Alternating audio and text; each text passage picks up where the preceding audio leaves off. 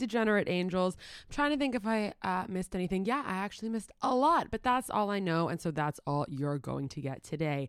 Hi, welcome back to another episode of Health is Hell. I have a feeling this week we have a lot of people who are new because of the subject matter. So I'd like to take a quick minute and say, Sup? My name is Ali Weiss. I am a Z list actor, comedian, host, writer living in downtown New York City, and I created this show, Health is Hell, as a way of breaking down taboos, diving deep into all of the people, places, things, ideas, concepts that society tells us are socially unacceptable, forbidden, rude, crude, that are, you know, it's going to land us in hot water if we decide to uh, dip our toes into it. It's going to burn those toes right off. Anything that makes a Karen clutch her pearls is something that gets me moist. That makes me excited. That gets me out of bed in the morning. And this, this soul cycle drama, this expose that I am dropping today is no exception. So, I don't want to waste too much time uh, having me blabber on about my own bullshit when this is a very long episode today, chock full of so much information. But I did want to give a little bit of background as to why I am particularly interested in this topic. So, like many of you, I uh, found out about the soul cycle drama through the media. Um, I heard the various stories, including the studio manager in Palo Alto who said that Connor Kelly called her Aunt Jemima. I obviously heard about the many complaints against Connor Kelly from women who rode with him at the Greenwich, Connecticut location who got sexually involved with him and then their spouses found out. Uh, there was Laurie Cole in New York who was repeatedly reported for her behavior and uh, discriminated against a pregnant woman in one of her classes, taking her out of the front front row and putting her in the back, also fat shaming workers at the Tribeca location. And of course, the famous Stacey Griffith, who cut the line to get a Moderna vaccine by claiming that she was an educator and that because she helped her students keep their respiratory systems nice and healthy, that they might be able to beat coronavirus by doing Soul Cycle or prevent getting coronavirus by getting Soul Cycle, which is the single most ridiculous thing I've ever heard. And I have heard some ridiculous shit. For those of you who don't know, the current vaccine guidelines in New York City from the health department says that these are the people who are eligible for the vaccine. Healthcare workers, grocery store staffers, residents over 65, and teachers. Like people who teach kindergartners, professors, you know, people who are actually bettering the uh, the, the the well, I was gonna say bettering the lives, and then I I guess in some cases exercise does better the life. Actually, in a lot of cases, exercise betters the life of people. But the fact that Stacey Griffith as a soul cycle instructor put herself on par with somebody who actually like molds and shapes the mind of a young person and then also claimed that her classes could potentially prevent her clients from getting coronavirus. I was like this is fuckery on another level. J'adore i am obsessed. But as somebody who is a privileged white woman living in one of the uh, capitalist capitals of the world, I am surrounded by tons of people who have been fanatical about boutique fitness, cold fitness for a really long time, including a lot of people that I'm very close to. And look, I'd be lying if I said that I myself, at, at certain points in my life, did not become fanatical about various forms of exercise. I was in and then emerging from a horribly abusive relationship emotionally a couple years back in what was it, 2016, 2017. And my way of coping with it was to become like obsessed with barre classes. It became this ritualistic thing for me where I just reveled in putting on my leggings and my leotard and putting my hair up into a bun and working my muscles until they were visibly shaking in the mirror. And when I was in these classes, critiquing my appearance and telling myself that I was going to become the most beautiful, lean, elegant version of myself but it went way beyond self betterment and into the territory of, you know, me when I wasn't in these classes, thinking about the next time that I was going to book a class, wondering if I should go twice a day, wondering how many calories I burnt, and constantly examining my body to see how it was shape shifting. And I dumped so much of myself into these classes that I was formerly dumping into my boyfriend, who, you know, was not a, a, a what's the word I'm looking for? Recept receptible receptacle vessel uh, whatever. I'm not going to try to be smarter than i actually am. The point was he was not equipped to handle our relationship. He was a drug abuser. He was a lot older than me. His shit was not together. The reason that i say this is not to talk about my female trouble. It's to talk about the fact that i have direct experience with feeling like my life is out of control not wanting to dive headfirst into solving my own emotional issues and so instead dumping that into exercise. But if it's not exercise exercise. It, there are so many other void fillers that we all partake in. Booze is a huge one. And that's something that I've obviously spoken about quite a lot on this show as I've been learning how to manage my own alcohol consumption smoking cigarettes, smoking weed, doing harder drugs, spending money. That's a huge one. Shopping for shit we don't need, going out to eat when we could easily cook for ourselves, online shopping, you know? Even shopping at Sephora, you know, loading up on beauty products to try to better ourselves, which we tell ourselves is like, oh my God, this is how I'm going to be the best version of myself. And in actuality, it's just a way to fill a void. We all have voids. That is an innate part of the human experience to have voids, to feel lonely, to wonder if we're going to die without a partner, to feel inadequate, to feel like we're not living up to our full potential, feeling lost and directionless, and like, what is the meaning of life? That is the question that that uh, shapes everything I do on this podcast and everything I do in all forms of my work. What is the meaning of life? Is there a meaning? And so, thinking about that particular question, I've often thought a lot about how it's really remarkable that not more people talk about how, in the way that Soul Cycle is set up, that room is like a church it's in like a half circle. I don't, I, is it in a half circle or in like a full circle? But regardless, it's like a darkened room illuminated by candles. It's mysterious. It forces you inside your own head. And there is one person on a on a podium on a literal pedestal above you illuminated guiding you through what is supposed to be a spiritual experience and you are paying this person to do so and you are blindly trusting that they know something that you don't you are blindly trusting that they have some sort of a connection to a higher power. Now, granted, in church, you're trusting that the higher power is God that this person has a connection to, or in temple, right? In Soul Cycle, you believe that this person has their shit together simply because they're fit or knows something that you don't simply because they were able to land a job at Soul Cycle. And that was the most amazing thing about putting this episode together. I'm sorry this took so long. I edited it myself. It was a lot of, of getting stories, condensing stories, figuring out how to fucking use GarageBand. I'm sorry it takes so long, but he, but here it is. And and the most interesting thing that I learned throughout this process was that no one on any end of the machine that is Soul Cycle, whether it's corporate or the instructors or the front desk workers or the people taking their classes, no one has their shit together. And why is that? Because all of us are human. Humans do not have their shit together, and especially humans who choose to participate in a cult environment, in a one size fits all environment, in a sheep environment where you blindly trust these rules and regulations that somebody else has given to you, the person in charge doesn't know something that you don't. They just know how to manipulate you. And so I hope that this hour and a half is going to be illuminating for you, not just in how disturbing Soul Cycle's practices are, but in how all of us are suffering from the same feeling of emptiness and having that same desire for community and collective consciousness and something bigger than ourselves. We all just choose different ways to go about filling up that need. All right, guys, should we get this tea piping hot, scalding, and pouring out of every kettle we can get our fucking hands on?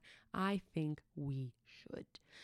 So I'm going to start by reading some letters I received. Uh, for all the people who expressed interest in sharing their stories, I sent out a questionnaire. And I had originally asked for uh, sub- submissions to be in the form of voice notes because I always think it's more impactful to hear someone's stories, you know, in their own words, with their own voices, since they're the people who went through it. But I want to be respectful of the people who didn't feel comfortable having their voices heard, and uh, I will do my best to do their stories justice. So, we are going to start with a very high profile former instructor. Okay. I was a senior instructor from 2013 to 2018. I was a fan of the workout. There was a great sense of community, it had a startup vibe, and they paid very well. I couldn't go on the treadmill for a bit because I hurt my knee, so a friend recommended I try Soul. I fell in love with the workout right away, and then they asked if I would teach. I had a dance background, and they liked to hire dancers. Intense and abusive is an understatement about the training process. I was in training when it was six weeks plus four community rides that you had to pass. Training was four hours a day, where you were expected to ride when the other trainees were doing their practice teaching. We were also required to ride three classes a week and were encouraged to do more than that. I lost an absurd amount of weight. Janet and Mel were the scary ones in training. The idea was that if you couldn't hear bad critique from them, you wouldn't be able to hear it from the riders. Janet asked one instructor when the last time she masturbated was because it seemed like she, quote unquote, needed release. They told some girls to only teach in sports bras so that more men would be interested in taking their class. Janet asked one instructor if she was on drugs after one community ride in front of the entire training group. I've been in critiques with Mel where the critique was longer than the actual class. A lot of the times they wanted to make you cry and break so that you either quit or started listening to them. One person was definitely fired for wearing a shirt that said, fuck you, pay me, after they changed our pay structure. But it was said. I've been in a meeting with Mel where she said a specific instructor, who was coming back from having a baby, needs to lose 100 pounds, and they're figuring out how to tell her about it. The verbiage I was told to use when someone was out of shape or overweight was to say, quote, we need you in your top level of fitness in order to be able to perform this job. The only time I heard them shame about sexuality was when the programming team, which is the team of people doing the schedule and such, named Bethesda's studio Belesda because the four female instructors there were all lesbians. Melanie Whelan also once mocked a Chinese accent in a meeting about expansions potentially to Hong Kong, saying on a company wide Zoom, We a wanna cycle, which was one of the more insane things she did in public. We were never rewarded for shaming clients, but it was a hidden understanding that a lot of the teachers who were rude and bitchy were the most successful. So that behavior became learned. So the next question I asked was Did being on the podium give you a God complex? They said yes. And I saw it happen to everyone who was successful. You're on a podium raise above everyone with a spotlight on you, and everyone is hanging on to your every word with their endorphins high, screaming and shouting when you help them, quote unquote, conquer their fears. The God complex is real. I've heard instructors talk about when they still taught drunk from the night before or still rolling on Molly from the night before, being like, it's okay because they love me. So I followed up for some more information about drug and alcohol abuse there, and this is what they said. So the people hired in a lot of these companies are performers, people from corporate backgrounds who are leaving the corporate life, etc. A common question when being hired is like, are you the life of the party or are you a party starter, etc., because they need you to be energetic and fun to a class full of people. In turn, you find out through the grapevine who likes to party hard. Since our schedules are pretty unconventional, it opens up a lot of time for us to party. On weekends in my region, you would see instructors doing tons of cocaine and a lot of Molly. Teaching drunk wasn't really a thing because it's pretty hard to do it and you would probably vomit. One person did get fired for teaching a class wasted, though. He accidentally kicked his computer off the stand and there was no music for a second, and he also took two songs to realize he had no shoes on. But there was an instructor who passed away in 2011, I believe was the year. Everyone knew this instructor partied very hard and lived very close to the edge. She'd show up to teach a 7 a.m. class in her outfit from the night before with her heels in her hand. She passed away on Christmas Day. No one really talks about what happened or how she passed, and her family insists it was not drug related. But there's only so much your heart can take when you're doing very intense cardio with minimal rest and also jump starting your heart with drugs all weekend. In my training group, when Janet asked that one girl if she was on drugs during her community ride, she went into the story about the instructor who had passed and said, Look, we don't know how they died, but we do know they lived very close to the edge. I've known people that have gone to happy hour and then taught a class, though. I've definitely known people who were still rolling on Molly from the night before. It became a big issue at one point, and corporate was jumping in to suggest drug testing, but then realized that too many of them do drugs recreationally and drug testing is expensive. I just always got nervous seeing instructors blowing rails of Coke till 3 a.m., then waking up to teach three classes in a row. Like, your heart will eventually just give up. So, my next question was What was the craziest shit you've witnessed or done at the studio? And they said, Wayne from DC had numerous sexual harassment complaints until he was finally fired when every female employee said they would walk out if he wasn't. He was Michelle Obama's favorite instructor, so they were reluctant to let him go.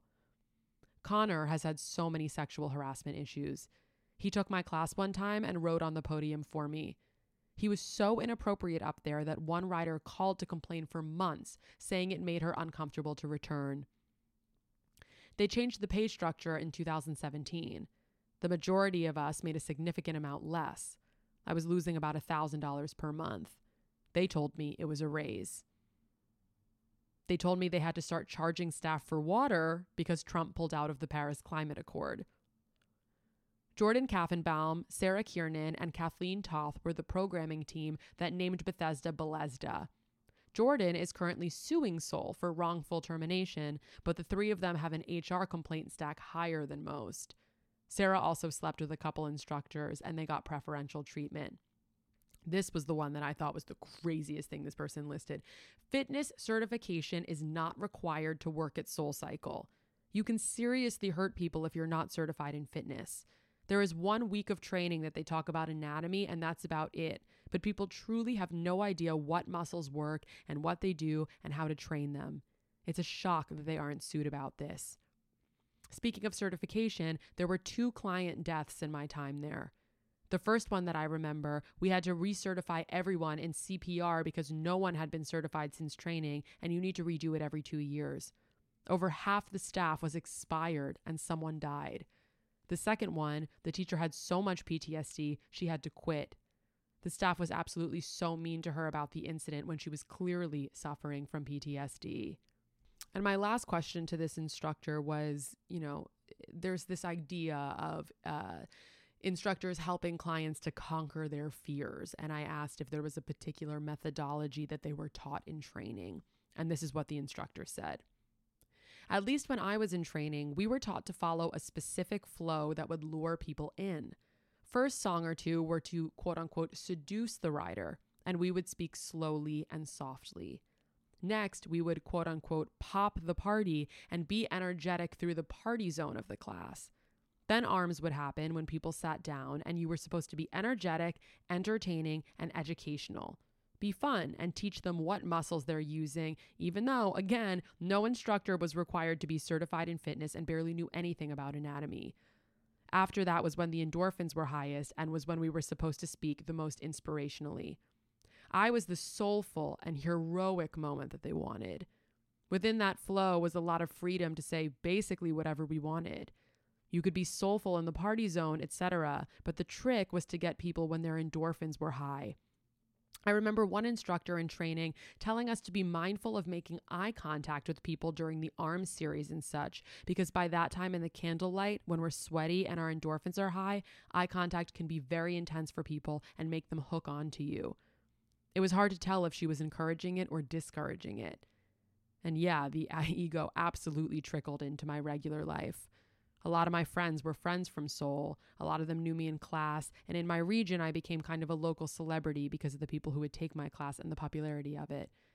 It's hard to say if it improved or hurt my life, but I definitely reached a point where I needed a reality check.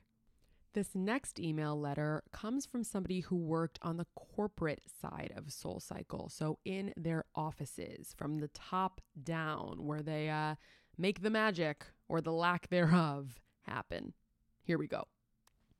When I started working at Soul Cycle's corporate office, I was already hardcore into indoor cycling classes, but hadn't gotten into Soul Cycle because honestly, I couldn't afford it. But when you're an employee, you ride for free. So from the day I got hired, I became very into Soul Cycle. I started going daily, sometimes twice daily. At the time, I wanted to love and support what was happening in those studios, and at times I really truly did. But in hindsight, there was some eyebrow raising moments happening that I was ignoring because I wanted to love and be loyal to my brand. Like instructors talking about how this will make you skinny, how Soul Cycle will change your life, how who you are now isn't who you want to be. Where I was mentally is kind of where I always am mentally. I always want to become more fit and I always want to feel better about myself. It's my lifelong struggle. I felt like working for a fitness brand was finally going to give me the tools I needed to whip my ass into shape and make me feel good. When it came to Soul Cycle, it was all about hype, status, being in the know, and being a part of this club that made you somehow better, cooler. Who knows? I always found it so strange how the brand touted inclusivity and love, but only to those who could afford it. And by not offering a membership, it created this world for people to join this club of sorts for $35 a ride. Therefore, in my mind, saying, if you can find $35 just this once, you can experience the magic. But if you want it again, well, that'll cost you. Getting hired at Soul Cycle was like any other job. I did a few rounds of interviews, excuse me, interviews by phone. They had me come in and meet with people I would work with directly. It was all pretty normal. The thing is, though, unless you're interviewing for a very high level role, mine was middle of the pack, you're not going to meet the top dogs, the people pulling the strings, making the decisions, and impacting the company culture. My team was great, but the C level employees didn't practice what the company preached by any means. When I started, Melanie Whelan was still the CEO, but besides her and maybe one or two other women, it was a heavily male dominated leadership team, leading a brand that attracts a primarily female audience, which felt off putting. And to say these men felt like overgrown frat brothers was an understatement. We would have these elaborate brainstorms about how to actually use our platforms for good and how we could create change in our communities. But as soon as they would reach the top tier of approvals, they would get shut down. Every half-assed apology, statement, charity contribution, etc. that you've ever seen come out of Soul Cycle started out as something beautiful, well-written, thoughtful, and brave. I can promise you that.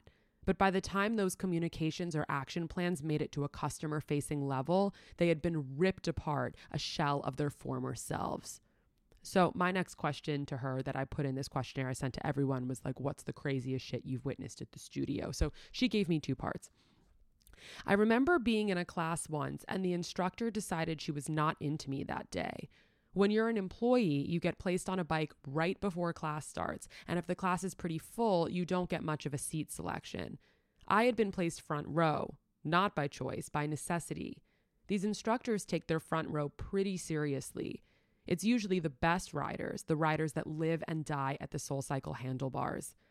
I guess this instructor, who has already been called out in the media quite a bit for her behavior in classes, wasn't pleased by my performance, and during the class had me give her my name and proceeded to call me out for not having my resistance high enough or not doing the moves right, etc.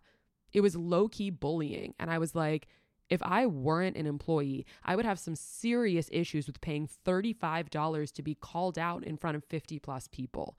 Nowhere in the Soul Cycle manifesto does it promote rider shaming. But most of my time wasn't spent in a studio, it was spent in the office. I remember the day they told us about the Stephen Ross news coming out. Melanie got up in front of the whole office and gave us a very cold briefing with very few details. Everyone was taking to Google to get a bit more information. We started working on the comms for it, but were met with so much pushback when we wanted to denounce our relationship with Ross and Trump by association. When we wanted to finally put our money where our mouth was and say, hey, we acknowledge our parent company is in bed with Ross, but we are autonomous. We don't stand for what he stands for. We don't support those beliefs, etc. We were ultimately told to write a generic statement and, more or less, wait for it all to blow over. It was upsetting to say the least. SoulCycle laid off a lot of people in 2019, me being one of them. At the time, I was terrified, but in hindsight, it was a blessing in disguise. I was slacked on a Monday morning by a woman I had never spoken to. She asked me to come to a conference room for a quote unquote quick chat. Once there, this unknown HR rep and one of the aforementioned C level employees started making small talk. I have never, not once, spoken one on one to either of those people in my time at Soul. The C level frat star then says to me, Well, I know we haven't even spoken before, and I'm sorry it has to be under these circumstances. And then I knew I was being laid off. I had a ton of questions and was told, We can't answer that. We can't answer that. At a later date, I learned many people were laid off that day, and the way the process works is that an HR rep and a C level employee need to be in the room. I worked closely on a day to day basis with one of the C levels, but she was not the one to give me the news. Rather, they stuck me with a random man who knew nothing about me or what I had done at the company. It felt like a total lack of compassion and care to randomly assign members of leadership to lay these people off rather than properly assign them to people who could actually speak to their role. He said things like, This has nothing to do with your performance in the role, and you've done such a great work, or done such great work, despite the fact that he acknowledged at the beginning of the conversation that we had never spoken. It was cold, it was gross, and it was probably the best thing that could have happened. I just didn't know it at the time. Here's my big takeaway with SoulCycle the problems are at the top. The top instructors, the top members of members of leadership, even the top clients and writers who continue to funnel hundreds of thousands of dollars into the machine that can't seem to get their shit together, all in the name of fitness. These are the people who are perpetuating this toxic environment that uses inclusive marketing and language as a mask for who they really are a money hungry corporation. The intentions were likely good at some point, but the need for money and status overpowered the kind hearted foundation, and now all that's left are some rich men and women with a company that promotes instructors with God complexes and a do anything for money attitude. I say this because I know it to be true.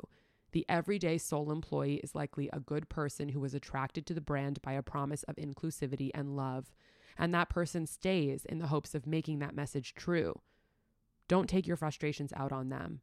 Aim your anger at the top because the bullying, the racism, and the body shaming, it grew from a set of leaders that let it happen and didn't find it necessary to stop it because it made them money. All right, this next email is from somebody who worked at the desk of SoulCycle. My location was a new location in the DC area. Famous or more popular instructors would try out our studio and leave when their following didn't come there with them. I worked at the front desk. I was already a SoulCycle fan and honestly wanted free classes. I loved that the classes let me escape from the outside world and felt meditative to me and it felt so good when instructors would shout me out during class. I believe other people do SoulCycle because they like that recognition and become obsessed with the instructors. They come to class early for FaceTime with them. They tag them in their Insta stories for a chance to be reshared. They spend hundreds a month for this person to pay attention to them. It just doesn't sit right with me because it's kind of like paying for a person to pretend to be your friend. I have not heard from the soul instructors who were my quote unquote friends since my last class in March 2020. People also believe that they're getting this amazing workout coming out drenched in sweat. The reason they were drenched in sweat was, yes, partially the workout, but most likely the fact that the room was kept at 80 degrees and instructors discouraged us from turning on the fans. Some instructors definitely treated the desk worse than others the diva behavior you would experience if you forgot to put their shoes out or something was just a little off about their bike settings was ridiculous. Some instructors were really friendly, usually new instructors, but the others you could tell were extremely arrogant. I had one instructor who on my first day demanded, my first day demanded that I blow dry her shoes because they were sweaty from class. Wow. Ew. Oh my God. And big God complex energy from my manager. She was in her early 20s and had just graduated college. She treated it like a sorority and was very rude and passive aggressive to people she didn't like. My assistant manager also made repeated racist comments, including ones alluding to poli- police brutality to the singular black employee that HR did nothing about, and it ended in the woman quitting. There was a rider who was so obsessed with one of the instructors to the point where this girl was hanging around the studio, hoping the instructor would offer her a ride home, including falling asleep outside the studio doors. It was supremely weird and so awkward. We had riders who were no longer allowed to take specific instructors' classes because their obsessions with them and harassment outside of class. The studio just generally had an unhealthy culture that was perpetuated by the management team. They want you to eat, sleep, live, and breathe Soul Cycle, which is a bit much for a job that's paying you $12 an hour and is mostly janitorial work. The studio had cliques, and I always felt on the outside because Soul Cycle wasn't my only job or the only thing I cared about. I wanted so badly to fit in and be friends with these super cool instructors.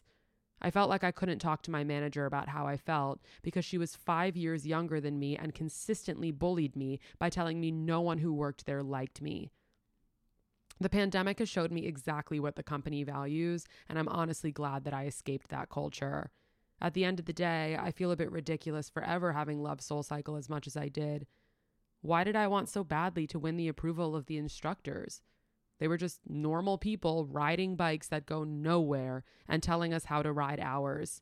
They prey on people to come, come to keep coming back for that validation, and I was one of them. That's a really interesting point that this person made is obviously working at the desk is different than being an instructor, but I think that there's this like glamorous or like exclusive connotation that comes with working there in any capacity. And it is mostly janitorial work if you're not an instructor. Most of it is cleaning and organizing. And for the record, there's absolutely no shame in that type of work. I just think it's so farcical that, you know, Soul Cycle makes themselves seem like Soho House and that, you know, it's like an honor and a gift if you're able to work there in any capacity when really most of your time is going to be spent cleaning up other people's sweat and dealing with their bullshit. So, this next email letter is from another former high profile instructor. Um, she accidentally and very unfairly got thrown into a very public scandal when her boyfriend, who was also a high profile soul cycle instructor, publicly cheated on her for a very long time um, with the girlfriend of the owner of another high profile media company. I'm being really careful not to name names, but if you guys were following along with this a couple years ago, you'll know that like a tremendous amount of uh, focus and attention was put on this from the followers of one media company towards Soul Cycle. But as we'll hear through her story, what's actually really interesting, no one paid attention to how Soul Cycle handled it on their end. And really, our friend who sent this letter was the person who was stuck on the shit end of the stick. So she gave me a lot of information about her whole journey with Soul Cycle, but I'd like to work in reverse and start with her answer to me emailing her, asking her for some more information about the way this scandal was handled. So, blank, very popular male dominated media company backed me up and genuinely felt bad they had me in this mess blank president of the company was so kind to me and checked on me while Soul Cycle tried to force me not to speak to him. They bought her ex-boyfriend a bodyguard and sent me a PR girl to take my classes so that I wouldn't speak to anyone about the situation. They said it was his personal life and it had nothing to do with Soul. They allowed the girl he cheated on me with to stalk and harass me. And when she walked up to me an inch from my face, I asked her to stay away from me or I'd be forced to take legal action. She cried to corporate and they comped her a 20 pack, and I had a three day suspension. They also scheduled her ex boyfriend and I back to back because all his bully girl groupies would fill our classes back to back just to watch us interact. I asked them to switch him since I had seniority, and they said I could drop the time slot. The issue was it was my most consistent money making sellout in an environment where they were consistently dropping pay. It was also my pride. I was humiliated by her ex boyfriend and then by Soul Cycle. I didn't want to wave the flag and let him have Sunday in Soho too. Also, her ex boyfriend has no driver's license, yet they gave him a luxury vehicle to drive in the Hamptons. He then partied in the Soul House where you aren't allowed to have even your mom stay. He is awful, and so are they. And now here's her full Soul Cycle story. I lived in NYC and LA, so I was bi coastal. I did work with some famous instructors Charlie, Melanie Griffith. I worked at Union Square, NoHo, along with West Hollywood, Brentwood, and Newport Beach. I was also sent to the Hamptons in the summer. I watched bad behavior be rewarded constantly with Hampton stays. An instructor told me they had no driver's license. The company knew this, then they gave him a luxury vehicle to ride in the Hamptons. I was a huge fan of Soul Cycle before working there. I grew up an athlete and had relocated to LA to work on a project. I would go take classes after being frustrated, and I would feel instant relief when the lights went out. I've also always been a self admitted workout addict. I believe it's addictive for many reasons after teaching there for five years. It gives everyone, misfits and popular kids, a place to be a part of something. You lose yourself in the dark room, everybody moving in sync. It's almost like the phenomenon you can experience at a rock concert. People move together, energy is exchanged. That shit is incredible. The front row riders are the most addicted and nearly perform in their place, competing with the familiar faces in the room and hazing the new faces to their favorite instructor's class. Also, endorphin high is a real thing. I often compare this to being on an airplane. No one can reach you, and your time for that moment is yours. My audition process was pretty grueling. I was in training for two and a half months while they decided what market to throw me in. Melanie was angelic, angelic, as was Danny and Parker.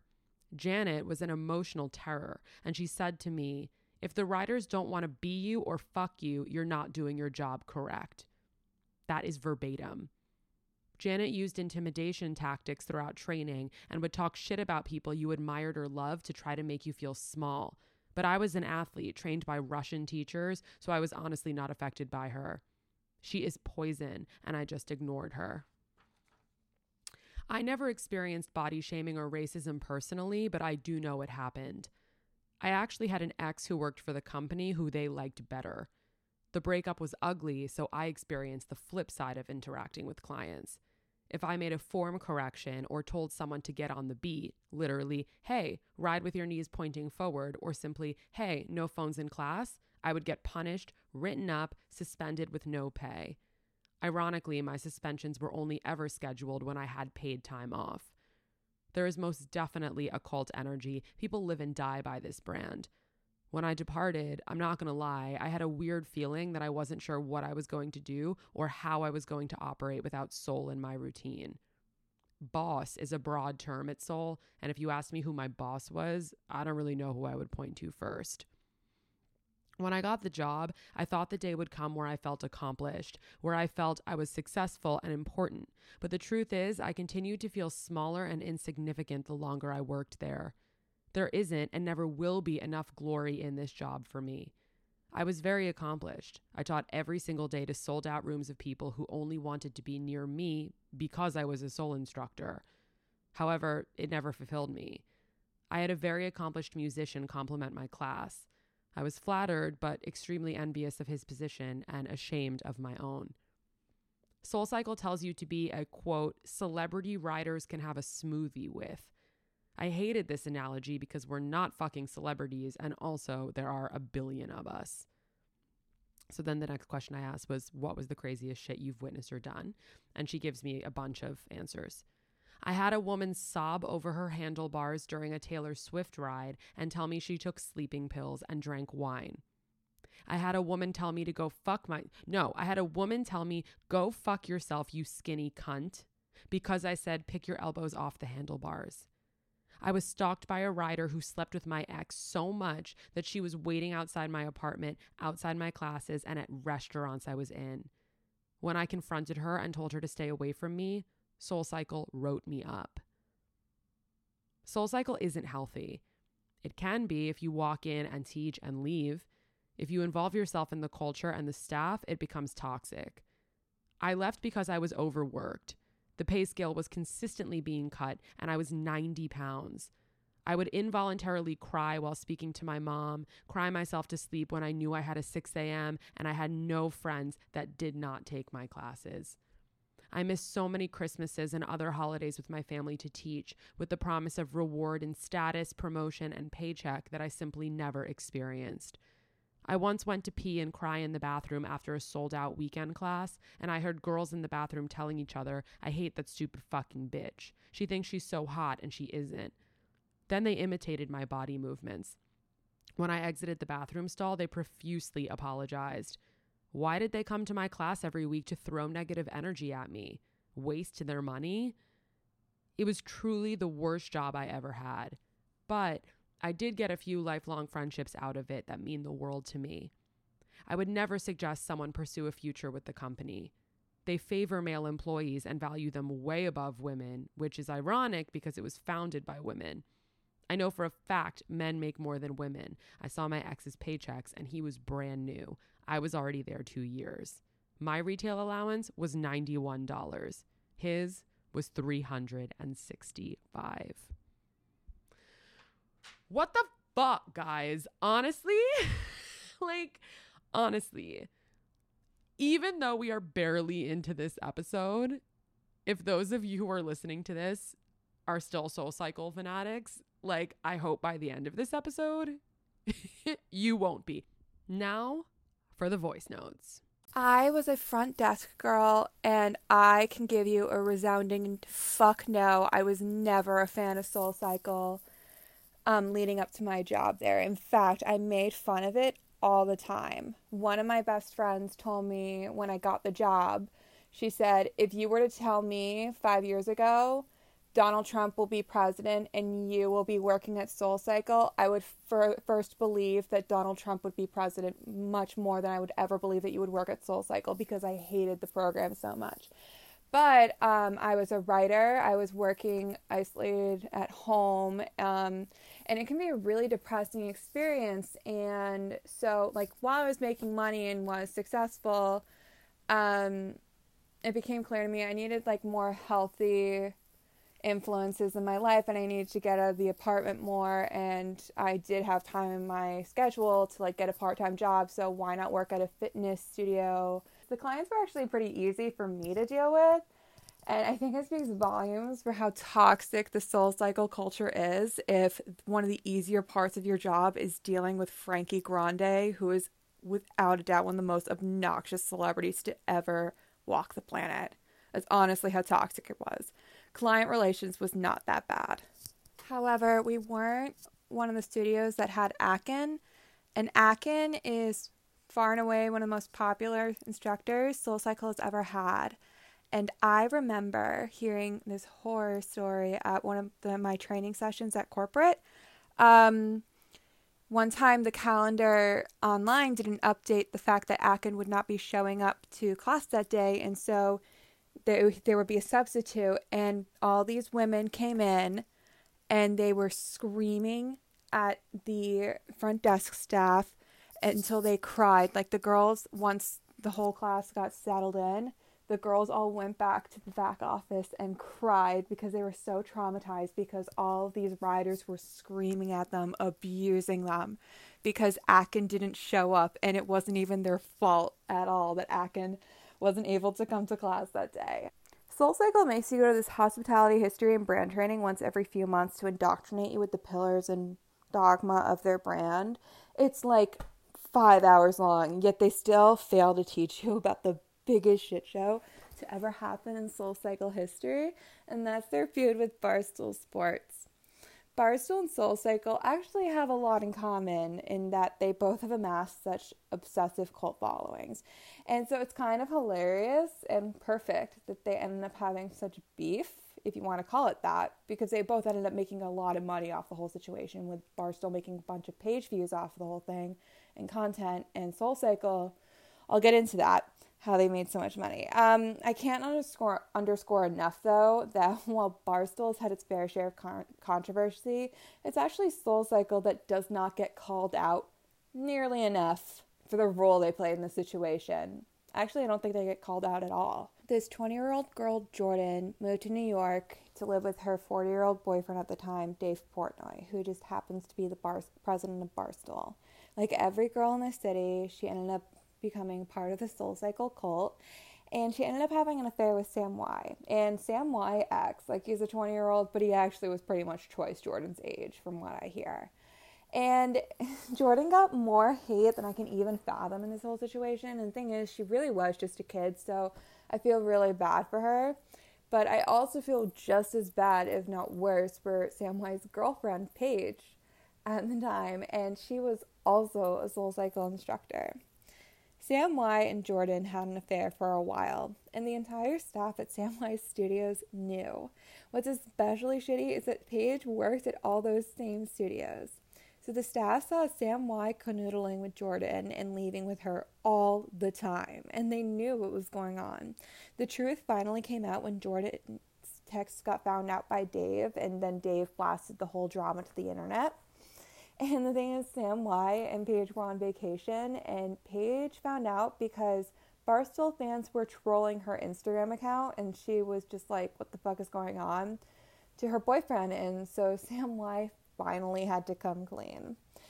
I remember hearing that as soon as Paige came back from that vacation and got back to the studio, she stormed in and said to the front desk staff, So you knew. When were you planning on telling me? It's fucked up. They were actually never planning on telling her at all. Soul Cycle will shove all this we're a family bullshit down their employees' throats constantly. But the thing is, when it actually comes time to, you know, act like a family, they won't stay true to that at all. Things got worse from there. Paige and Jordan got relentless harassment because it was aired out all over the internet. And yeah, I really do feel bad for Jordan still because she really was just a kid when this all happened. You do the stupidest shit when you're 20. Even worse, Sam Yo's dalliances ended up getting him a lot of attention, and a lot of women wanted to come in to see this guy for themselves. He accrued such a following that he got more classes and eventually got promoted because everyone wanted to come in and see the drama. All while Paige had to watch her piece of shit, yeah, I said piece of shit, boyfriend thrive. From what I hear, she would teach her class and go back to the back office immediately after and cry. No one could survive that kind of trauma. I don't know how she did it. And again, this is what I heard Soul Cycle pushed her out of a job. Again, so much for being a family, right? And still, after all this drama, Sam Yo just kept on being Sam Yo. He'd bring his girlfriends or whoever he's dating into the Soul Cycle studios, all while sleeping around with his other riders. Like, even if he wasn't in a committed relationship, he was still like playing women and objectifying them, and they were clients. That's messed up. So I started working at Soul Cycle in the spring of 2017, and I stayed with the company all the way until September of 2020. Um, and I was working in the DC market. I worked at two different studios. One that was a pretty high revenue studio, um, and I was front desk there for two years. And then I worked in a uh, what's considered like a lower revenue studio for a year as a manager.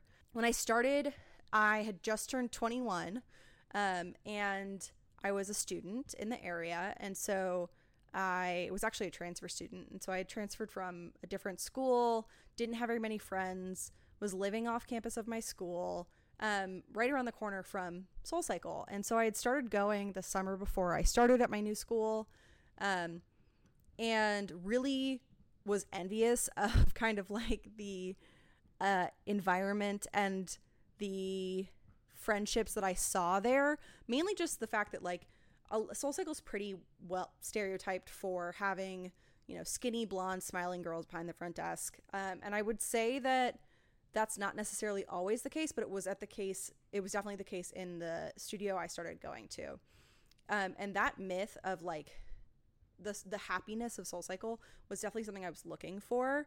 I wasn't ever really a fanatic, and I can tell you from uh, both being part of the hiring process and being hired myself that it's very rare that fanatics get hired. Um, it's you know it, it's not going to make a lasting employee for if someone is actually super obsessed because then they're usually only obsessed with writing or they're obsessed with instructors and they're not actually obsessed with like being a good employee. So um, I had actually only taken probably around 30 classes when I got hired.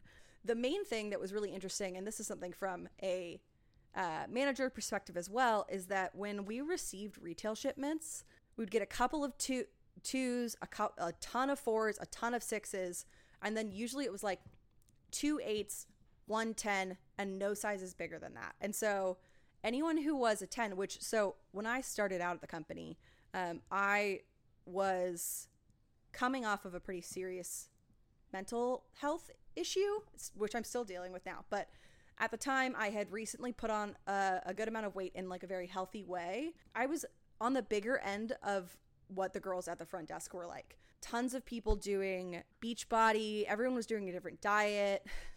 You could always see either someone was eating a big box of french fries uh, in the back office or it was everyone was on a like a celery juice cleanse for a while. The way that the manager system is structured, they don't give you any time to really take care of yourself. You're encouraged to uh, ride to take a class instead of taking an hour long break to let's say like eat lunch or you know spend time outside um, instead they do want you to get in there and, and take class instead um, which meant that most of the time i was eating very unhealthy foods i was augmenting my stress my work stress by stress eating um, and there were instructors who would regularly comment on the fact that i was like maybe had the only food option near me was mcdonald's and so maybe i'd gone across the street and grabbed some mcdonald's and and i would have instructors commenting on that and i can say that when I when the studio shut down for COVID in March of last year, I was the least healthy I have ever been in my entire life. Um, I was the the heaviest I've ever been, and I'm not saying that like weight and health are correlated. You can be perfectly healthy and be someone who is bigger, but I was not, and I had not created healthy habits for myself. Um, and so leaving the company was kind of one of the best things I could do for my health. I've lost 50 pounds in the last year. Um, and I've learned to have a relationship with food that isn't reliant upon what the people around me are doing, which was definitely a thing at Soul Cycle.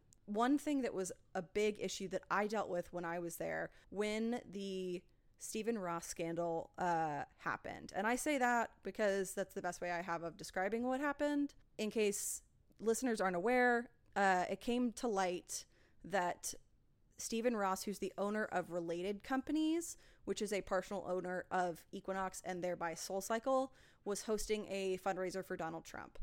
Uh, we felt really betrayed uh, as employees. And not only that, we were kind of left stranded to fend for ourselves in addressing the controversy because what happened was. Uh, like Andy Cohen and Chrissy Teigen jumped on it pretty fast and said on their social media that if you are someone who goes to Soul Cycle, you should call now and cancel your membership, which we didn't have measure- memberships, but that definitely like incited the flames. Basically, people were going online and Googling Soul Cycle DC so that they could call someone and yell. And it was, I was alone in the, in the studio answering phone calls from people who were incredibly angry.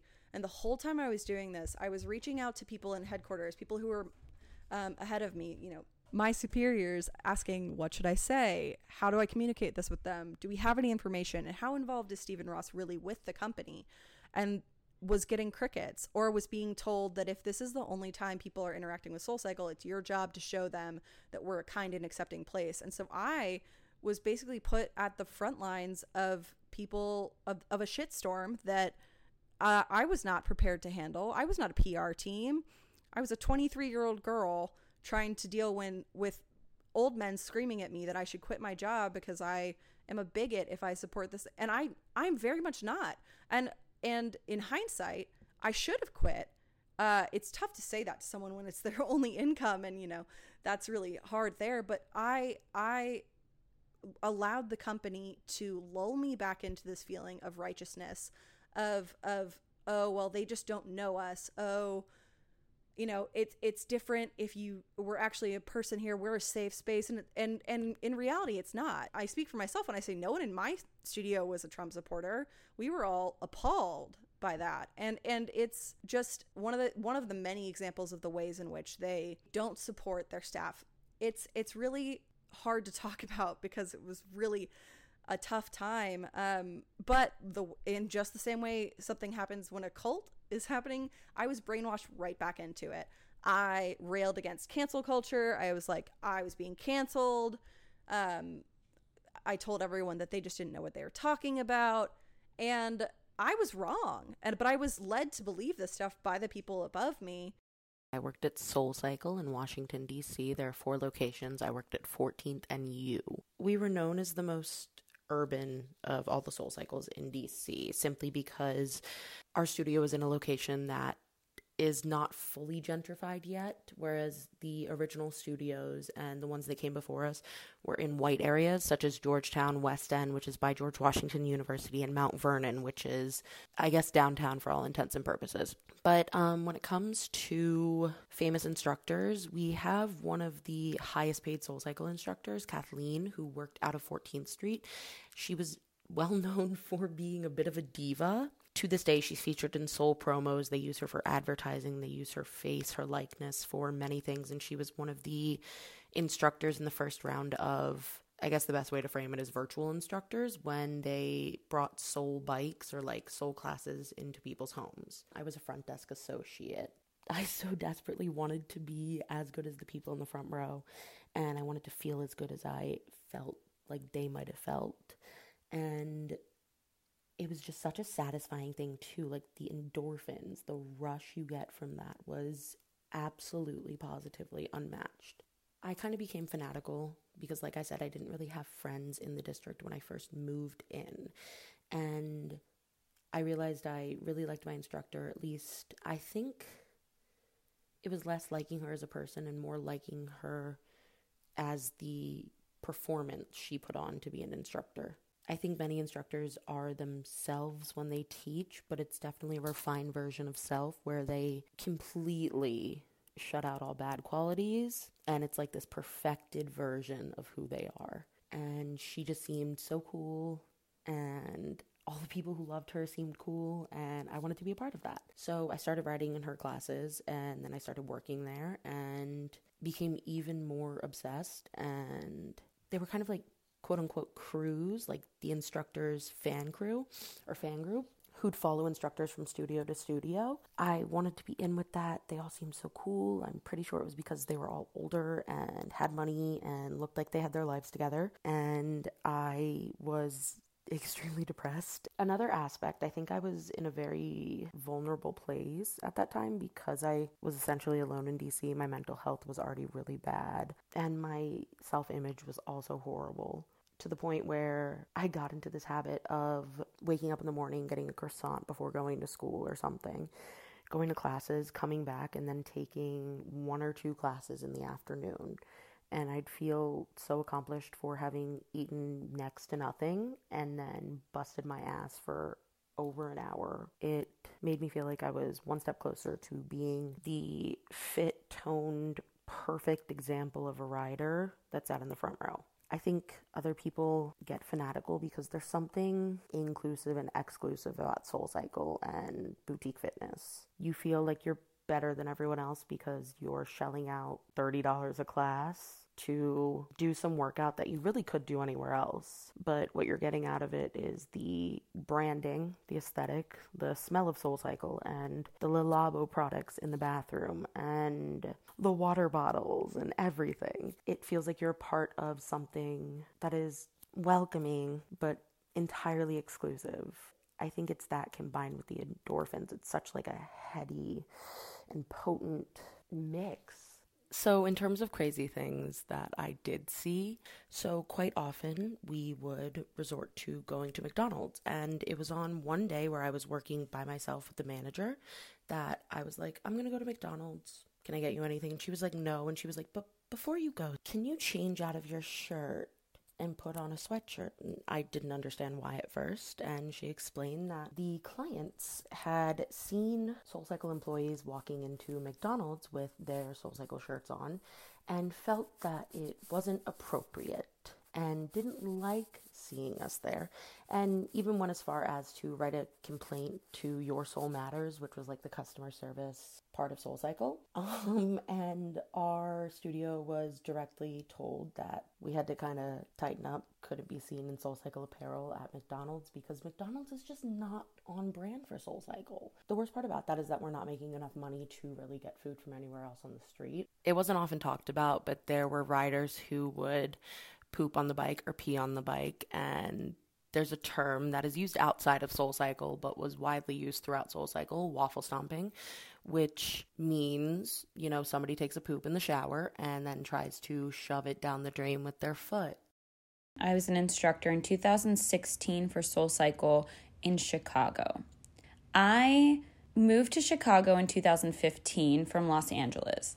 And so I was teaching a bunch of different fitness classes all over the place, trying to figure out where I would kind of fit in and want to spend the majority of my time. I was approached by a SoulCycle instructor from New York that was in town opening up the studios for Chicago. The appealing parts were that you could teach 12 fitness classes or cycling classes a week and get full time benefits. I, at the time, was probably teaching 25 to 30 classes all around the city um, and trying to just make a living and find, again, where my home was going to be. So this seemed like really appropriate time to maybe commit to one company. When they accept you, you have about one month to get all your affairs in order and move to New York City for eight weeks or longer. They do not put you up in any apartment. You have to figure that out yourself. And where their studio is for the training is one of the more expensive areas to live in New York City. Um, they pay you minimum wage, four hours a day, five days a week for eight weeks. And I really took it seriously because I thought, okay, I'm investing all this time and money in this company. They're they're investing in me as well and will take care of me. That was my mentality on that. And I was very wrong. But what ended up happening was they wanted me to move to Texas or I think the other city was Boston because that was going to be another new market. And I did not know that um, they really pushed that because there was no opportunity in Chicago. And this was about maybe six months of me telling them I wasn't willing re- to relocate. I told them probably four to five times during this whole process I wasn't willing to relocate. And so when it was time for me to leave New York, they tried to get me to stay and then uh, gave me one class in Chicago. So you cannot make a living teaching one class a week. So I had to find my new jobs again. When they gave me feedback on my class about maybe four months into working for the company, they had told me that they wanted me to uh, be a better performer in my classes. So, one of the things they mentioned is that they wanted me to go to Second City and maybe take improv classes because that was right down the street. They were, did not offer to pay that, so I had to pay another four hundred dollars out of my pocket to to take six week course at Second City, which I don't regret. It was an uh, awesome experience, but at the same time, when a company tells you this will better your career and help you out, I would have maybe expected them to pay for some of it, but that was not the case. On top of that, um, about three weeks, four weeks into my Second City training, I got a voicemail from the HR department saying that I was let go from the company. Uh, I couldn't get a hold of anyone else after I was let go. I tried to, you know, the studio in Chicago was really upset. They had no control over it. It was all corporate driven. And that was my experience at Soul Cycles. So I spent thousands and thousands of dollars um, to become a Soul Cycle instructor. Ended up only working for the company for six or seven months. Because Soul Cycle is ultimately dependent on the responses and the attitude of the clients, the participants, the people on the other side of the podium, I thought it would be equally valuable to also get their point of view. And I specifically wanted to hear from people who suffer from eating disorders or who have found that the way that Soul Cycle is structured has exacerbated their relationship with food, their relationship with their body, self esteem issues, or just general addictive tendencies. Here's what some of them had to say.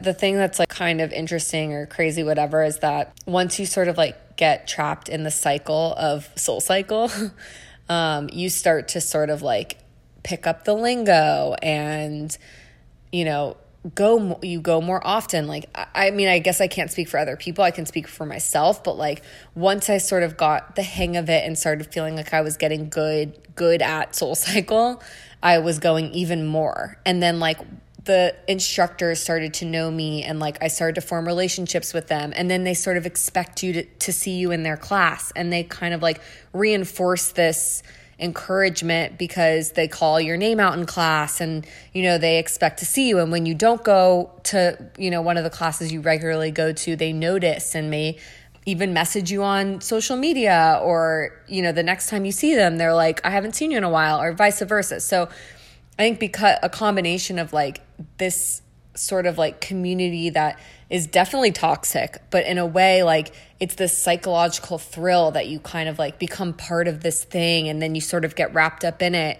And next thing you know, like I was going to, you know, three or four classes a week, if not more sometimes twice a day, you know, with the same crew of people, sitting in the same seats, like expecting the same music and the same, you know, same sort of like themes and whatever it was. So I definitely always had an obsession with food. Like I always felt that I had to work out in order to eat, which is really crazy. I've definitely like struggled since I was in high school. My sister started going to Soul Cycle when she was probably in her early 20s and I went with her. And I remember just like the first time doing it being so addicted because you don't you sweat like no other. You they tell you in the class that you're going to burn like 3000 calories. Just a very unhealthy um, place in every way but I have an obsession with it. So to be honest I would never want to blame my eating disorder or eating obsessions on anyone, but I would definitely say the instructors do not help. They all have an unhealthy way of looking at bodies and workouts. You could tell in the workouts they want you to sweat as much as you possibly can. Um, one time, my sister and I tried a new instructor, and he was very popular at the time sleeping with a ton of his students but i was so obsessed with like being important in his class that i went to it and all the girls in the front row were uh, models complete models and they were doing this secret choreography and my sister and i were looking at each other like why can't we keep up? We're so good at soul cycle and he said if you don't know the choreography just sit and pedal. So he wanted no part of you if you were fat and going slow. He just shouted out the beautiful skinny girls in the front row. I definitely have some sort of high and a rush before I go in, knowing that I'm gonna like work my ass off and do whatever the instructor says. Um, afterwards, I feel completely depleted of all my energy. But since you're around so many skinny people, you're like, well, I'm gonna go get a green juice now because I wanna look like everyone here. Some instructors are definitely uplifting and have a healthy sense of body body, I guess. And some of them you could tell are struggling with their own eating disorders. So and the funniest part about having the at home soul cycle bike, my roommate actually pointed this out to me, is that I'm even more obsessed when I'm alone. Even though the instructors aren't there, I'm like, I have to get 100% or it means I'm not skinny. Because if these people can handle this whole class without stopping, then so can I how much the instructors pressure you in the class to be perfect definitely trickles down to me riding at home and feeling like I have to strive for that perfection even when there's not an instructor in the room with me.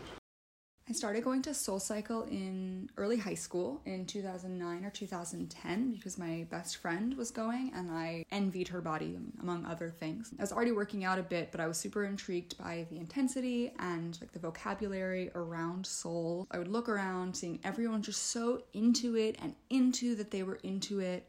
There's Lululemon everywhere, obviously and that very like particular smell of the grapefruit candles mixed with sweat. This is pre Santal 33. It just had this very exclusive air about it. Like even the sound of cycling shoes like snapping into the bikes, clicking into the bikes felt branded. And it was this culture of obsession too. This best friend who I was going with would talk about classes that she went to with her sister, who was also in high school with us, this very like type A overachiever. We both looked up to her that her sister would leave class to vomit and come back in. And she said this in this like admiring tone almost, or maybe she would say it with concern. And I was just projecting my admiration onto it. I'd think, wow, well, you know, if Emily is that dedicated to the ride, then maybe I'll also get into Yale or go down a size or whatever it was if I stick with it too. Just like this idea of the balls to the wall commitment to the ride, to the pack, and like making your way towards the front rows of the class just felt like a total accomplishment because it meant two things. It meant the instructors might like point you out, cheer you on, and that like the rest of the class would get this great view of your ass and that they would be able to look up to you too. But that was a double edged sword too, right? Because like did the blonde girl behind me see my body as a goal, or was she hyper fixating on every jiggle as motivation to turn up her own bike's resistance? It's completely insidious. Um, but like staring at people in the class whose bodies I didn't like sometimes served as better inspiration than staring at those whose bodies I did like. One time after class, this was probably one of the first classes I'd gone to alone. I'd gotten super lightheaded, nearly fainted when I was about to leave the studio. I was pretty embarrassed that I that maybe that suggested I couldn't handle the intensity of the class, but I was also proud of having noticeably pushed myself too hard. And one of the women working at the desk, one of the front desk girls, came up to me and generously offered this free bottle of smart water to drink from before leaving and i felt so like seen and supported by them obviously to feel like free water is a luxury is batshit. Um, but to be clear, at this point, I was like 15, maybe 16. I would think about how many songs it would take to burn off everything I'd eaten that day. I definitely started to associate my being able to eat much with like good days where I didn't set down the weights during the arm section or leveled up or whatever. And just the whole energy of like the post Thanksgiving purge rides, you leave it all on the bike, come for a double session. It really got to me. It, of course, got to everyone the first time that I tried Soul Cycle was in 2015 with my roommate. I saw Vanessa Hudgens posting on Instagram and I was very interested in what it was. And I had just moved from Brazil to New York City for college and I was just immediately hooked on it. The dark rooms, the loud music, the people moving at the same pace, the choreography, the chanting, the candles, and the cheesy quotes from the instructors. And I've always felt really out of place um, because it didn't look like anyone there. I didn't look like any of the people that they would promote on social media, uh, at least in the studios that I did frequent. I never really had a real relationship with any of the instructors or the front desk because of their superiority complex.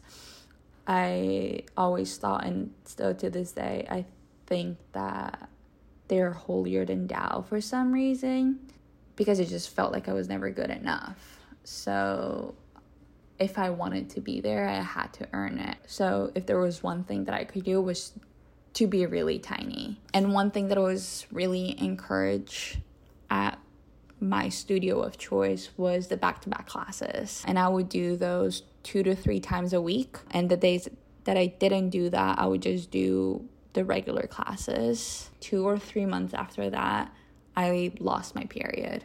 But I think the biggest misconception about anorexia is that everyone doesn't eat, which isn't true. My anorexia was triggered by exercise addiction. When SoulCycle first introduced a summary of your, your workout to the app, I just went crazy. And with the summary, there was a rhythm percentage, which me- measured if my cyc- my cycling was synchronized not only to the music but also to the instructor and I went insane because of that.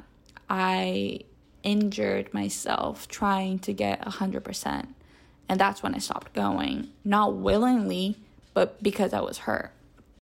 Now we're going to shift to a slightly different angle.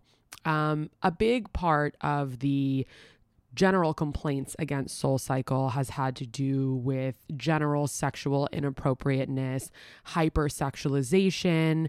Um, we've heard reports of many instructors sleeping with their clients, but one of my listeners was brave enough to come forward and actually detail emotional abuse that she had experienced while in a relationship with Connor Kelly before he got quote unquote famous. If you guys remember from earlier in the episode, Connor Kelly was the instructor who came under a lot of fire for sleeping with many of his clients, including many of whom who were married when he was teaching in the Greenwich, Connecticut location. But I have to commend this listener for trusting me with her story via email, having the bravery to come out and say this type of behavior existed long before he was given you know, a literal pedestal, a podium. And it is my sincere hope that if any of you listening to this have had a similar experience with Connor Kelly or any other Soul Cycle instructor, that this will encourage you to not only share your story with me, but share your story with the world and know that there are other people out there who have experienced something similar. So, um, I'm going to do this story as much justice as I possibly can. Here we go. I'm sharing this simply because I know what it's like to walk around seeing massive photos of your abuser on the sides of buildings and want to support the other women who are coming forward with their own experiences of abuse from the same person. The trauma that these women have experienced is real and valid, and all deserve far more than what has been done so far. Connor Kelly and I met at a bar in college through mutual friends, and it started out innocent enough. He was very attentive to me, which I enjoyed and appreciated. After we started hooking up, things escalated fairly quickly. We were spending almost every night together away from my apartment and roommates.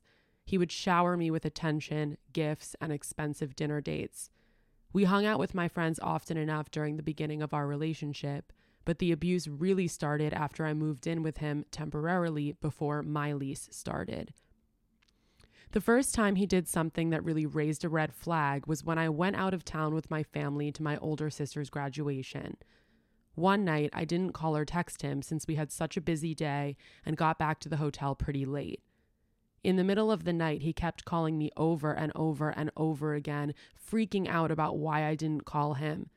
He claimed via text that I was out partying and cheating on him. My parents witnessed this in the hotel and were concerned about the incident. Who kept calling you last night? They asked. I called him the next morning while away from my family. I remember being outraged, telling him how inappropriate and unacceptable this behavior was and demanding that he not do it again. After that, he was constantly accusing me of cheating on him. If I came home from class or work and changed my clothes, he would berate me as to why and accuse me of trying to hide sleeping with someone else by changing my underwear. Once I moved in, he began monitoring my internet usage and would be hysterical if he saw that I had looked at a Facebook profile of another man. He would also get mad at me for not photoshopping out his pimples in pictures that I posted of us. If I attempted to spend time with my own friends without him, he would become overly emotional and guilted me into staying with him. After that, he began saying increasingly negative things about the people I spent time with. He said particularly demeaning things about several of my female friends in private as well as publicly. Anytime I would go out without him and didn't stay in constant contact, I would be accused of sleeping with someone else.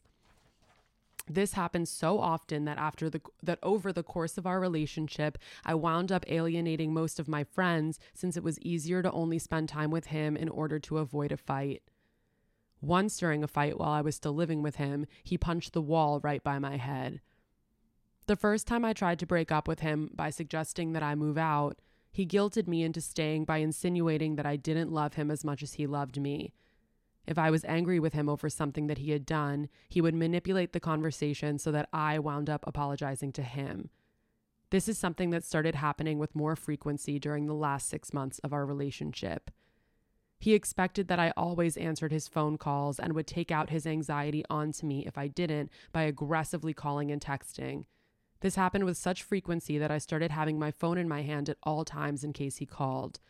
He would leave multiple voicemails sobbing while accusing me of cheating on him simply because I didn't answer the phone.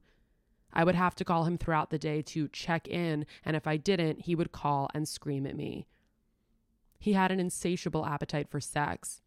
We would have sex for such long periods of time that I was frequently sore afterwards. If I didn't want to have sex with him, even if I was physically recovering from the last time, he would pressure me and persist until I gave in. He even admitted to encouraging me to smoke weed as it made me more amenable to his sexual advances.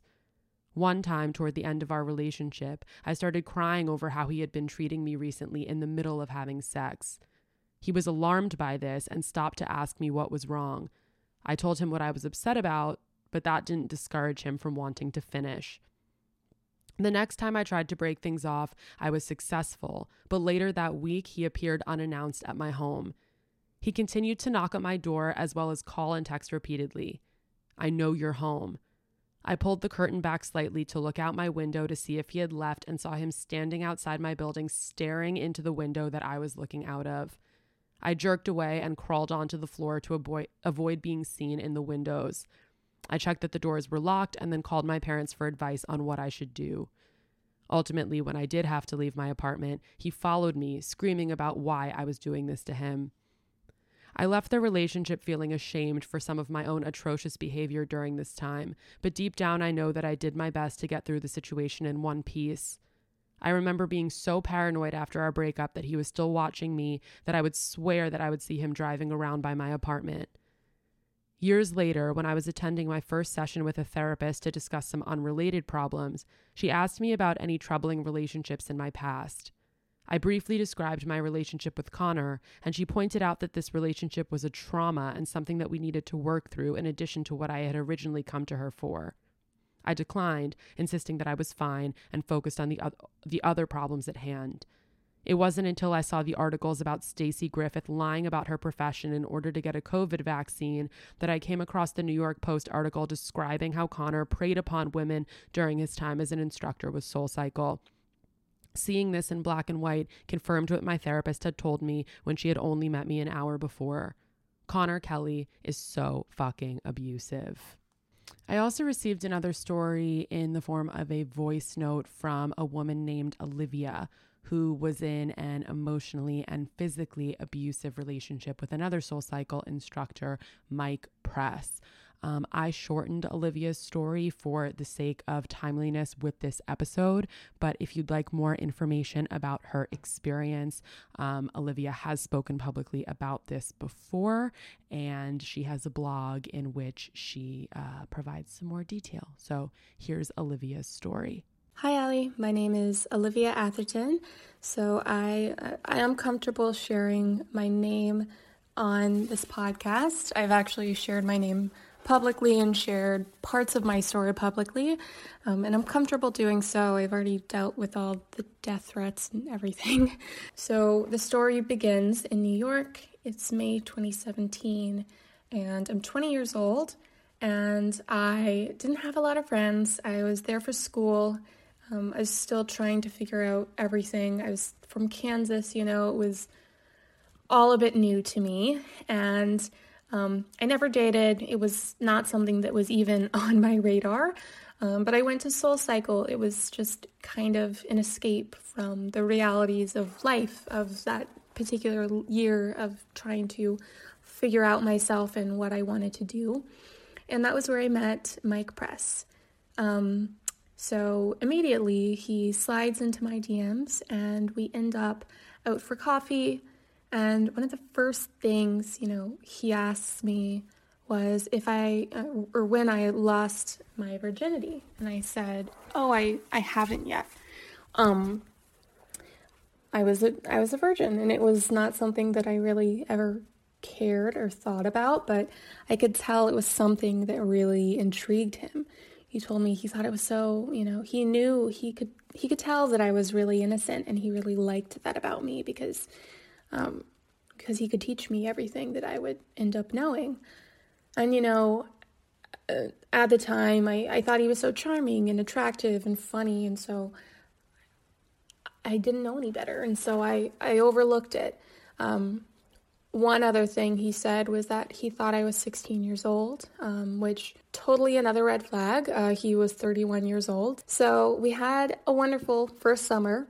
Um, we didn't sleep together because once he found out I was 20 years old, so not 16 but 20, um, he decided that he wanted to wait until I was 21. And so we did. So about a couple weeks later, I think, um, he comes up to my dorm room. I, you know, I had told him I was not wanting to do anything physical. It was just, I was just not in the headspace, not in the mood, didn't matter. Told him that, whatever. So I went to take a shower. We had just taken a soul cycle class. He tries to break into the bathroom, tries to get my towel off, and I tell him, get out. You know, this is not this is not how I want this happening. This is not what you think it is. Just like please get out, let me take a shower. Whatever. So he pounds on the door. It's as if he's never been told no before. And I come back out. He's um, sleeping or appears to be sleeping. He rolls over and pulls off his pants and he starts begging me for a blowjob. And, you know, I'd never done that either. I was not comfortable and in this certain situation, I was definitely definitely uncomfortable and very anxious and I kept telling him no and I couldn't understand why when you told a man no it meant maybe or it meant maybe I should you know, keep pressing her, keep asking her. And so 20 minutes, I had to give in eventually. Um, and it was just very degrading. And of course, I blamed myself at the time. I thought, you know, I'm just disgusting. Like, this is all I'm good for, I guess. So I, I didn't tell anyone. And after that, you know, he wasn't, he also wasn't happy with how that went. So gives me the silent treatment. Now, this um, cycle of abusive, coercive behavior just continues. This goes on for over a year. And, you know, whenever I would disappoint him, he would get very verbally abusive, just name calling. He would, you know, tell me I was a slut, um, that he knew I wasn't a virgin when I met him, and that that was just disgusting, that I was dirty, that like, who would ever want to sleep with me?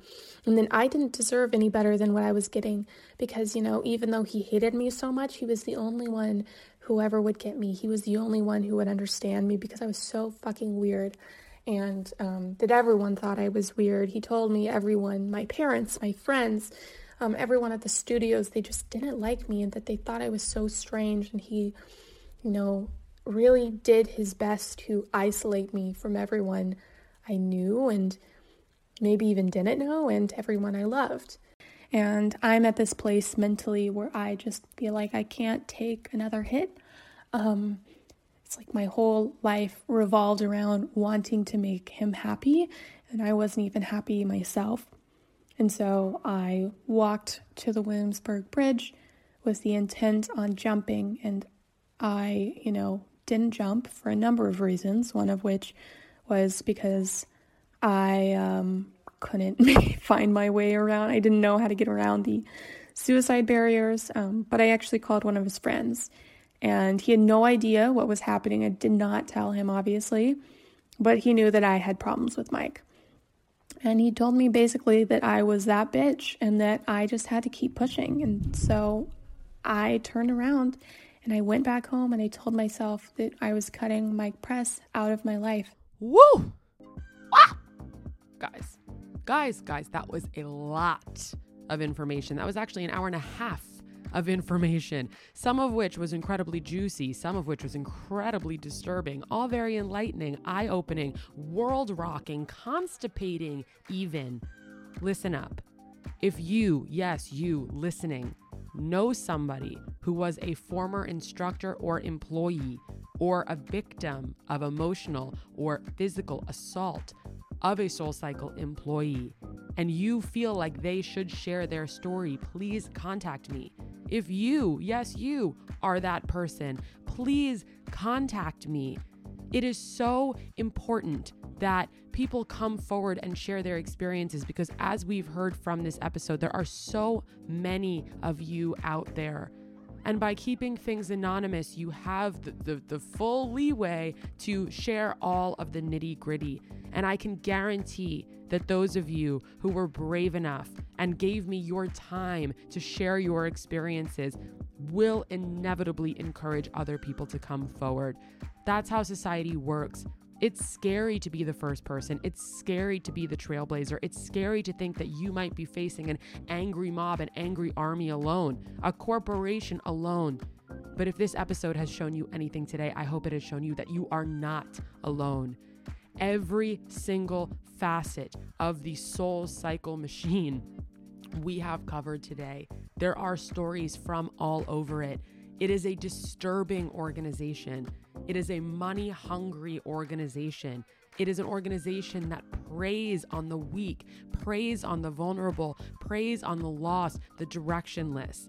SoulCycle may be a great workout. It may leave you rippling with abs, but it's gonna leave you fucking empty. So, your feedback can be directed to my email, healthishell at gmail.com.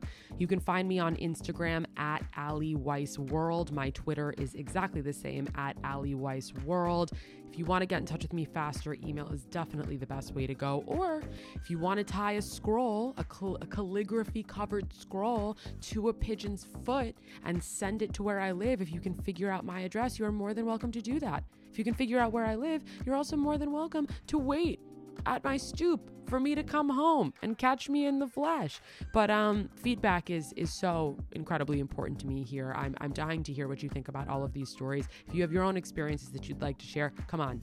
We can do this until the cows come home. I am your vessel. I am your mirror. I am your messenger. I will help you take down every single goddamn person who hurt you. So, as I say every week, there are not enough words in the English vocabulary for me to thank you and tell you how I feel about you giving me your time, your energy, your ears, your stories, your trust and believing that I am an adequate platform for you to dump all of those things into. It really gives me a sense of purpose. It gets me out of bed every single morning. I'm looking forward to hearing from you guys. I'm looking forward to seeing you next week or whenever I decide to next put out an episode because as we've seen, I have not been playing by the rules recently. But uh, yeah, looking forward to it anyway. And uh, okay, me stumbling over my words is a sign that I need to stop talking. Bye.